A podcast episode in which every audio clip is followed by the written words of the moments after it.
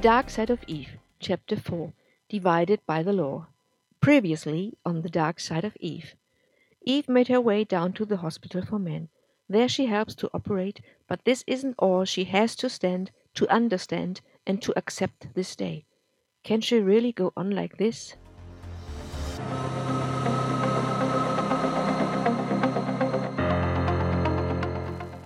Episode 16 Eve entered the anteroom of the surgery theater. She washed herself in the professional way, put on an antiseptic work coat, and entered the next room.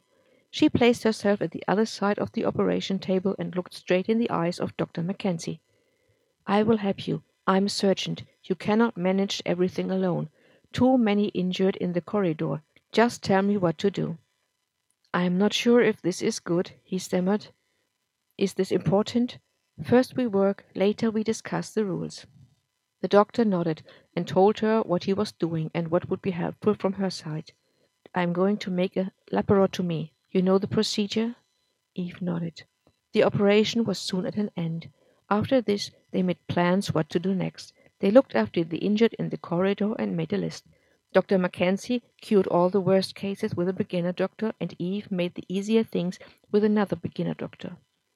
The male nurses, if noticed, were extremely well trained. They were helpful but also independent in their work. She hasn't much to order. They knew what to do and when. For example, they looked after the waiting patients, gave medicine against the pain, but also assisted in the operation. After a lot of hours, Eve did not count how many, they were nearly finished. No more crying in the hallway, no more injured in the theater. At some point, Eve thought about the children. She was sure they made their way home on their own. She had sent a message to the housekeeper and begged her to go on caring about the children. Did this message reach the woman? Was a message sent out from this part of the city? Eve didn't know. She simply hoped it had happened.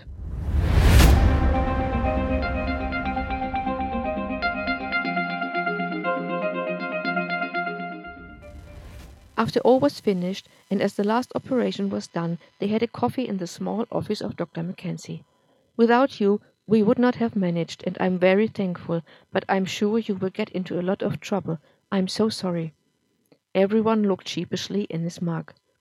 Nothing bad will happen. I have a good feeling. Don't worry. The arbitress will not approve your work. I think she will understand the need, but I have to go. I have to look after my children. Eve and Dr. Mackenzie walked slowly down the corridor. Our beginner doctors are not bad, but too inexperienced. Thank you very much. You're welcome, Eve said friendly and looked at him. He smiled a little. They were nearly at the end of the corridor when a male nurse came around and asked the doctor to come as soon as possible. Dr. Mackenzie nodded in agreement.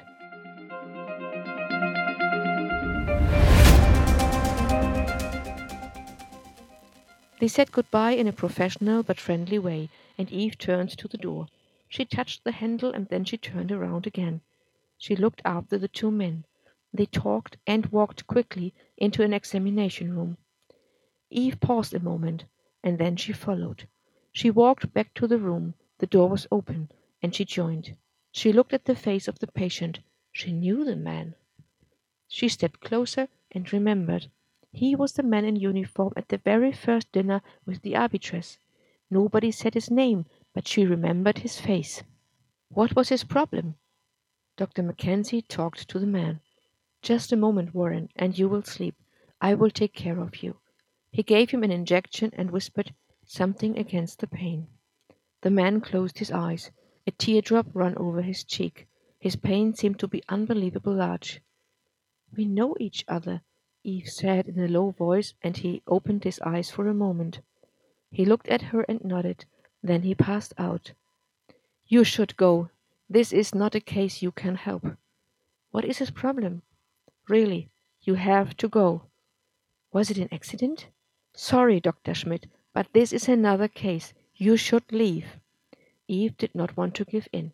She worked hard all day, and now she deserved a little trust. She stood still and looked adamant. Dr. Mackenzie sighed. The usual stuff. He is here every second or third week. Same procedure always, same condition. Eve pulled up the blanket a bit and looked under the material. Wales everywhere. She was shocked, and as she put down the blanket, her sight fell on one of his hands and she saw the marks of the handcuffs around the wrist. She stepped back and looked again at Dr. Mackenzie. This time she was not as self reliant as before.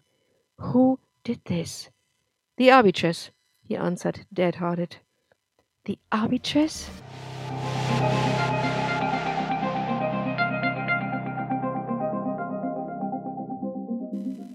He is her slave. She tortures him until he is nearly dead. We cure him, he goes back, he comes back, and after a few days it goes on and on and on. Nobody cares? Why? Warren is her slave. It is her right and his honor. Bullshit. This is the biggest bullshit I've ever heard. Eve took a long breath and asked, Why? Why? Because she likes to torture. She enjoys it. It has a sexual or an aggressive meaning for her. I don't know. Nobody asked her not even Warren. But he has to defend himself. Why? It is his fate to serve with his life and body. It is an honor. He will do until he dies. Don't you understand? His voice turned angry, but Eve did not give in. Why doesn't he leave? Where shall he go? He lives in the palace. This is the only place he is allowed to be. And if he leaves, just for example, just saying, she selects another slave, and everything will start again. Eve was speechless. During the months she lived here on Zelal, she saw the arbitress a few times. She was a thin, blonde woman, and it does not look like she had so much muscle power. How could that happen? Why was her mind so brutal? At home she had problems to concentrate on the children. She wished Thomas would be here. He would be able to explain. It was still impossible for her to believe these facts. As always, when she found out new and unexpected facts of her new home, she shocked. But was it that unexpected? Or does it just feel like this because Eve never really wanted to look behind the curtains of this society? She could have seen this when she had focused on this cohabitation. An inner voice told her she could have seen it. An inner voice? Was she manipulated? Sure she was, and she knew it.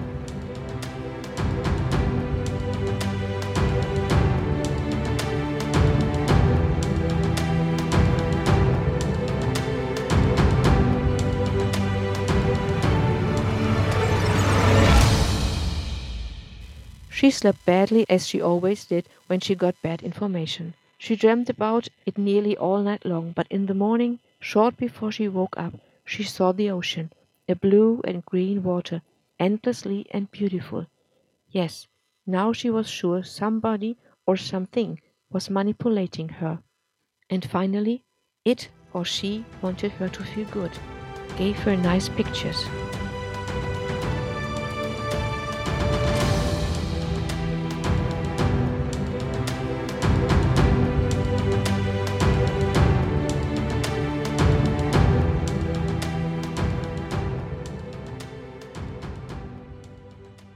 Sitting at the breakfast table the next morning, she told herself to go back to the daily routine. At last, it was not her problem.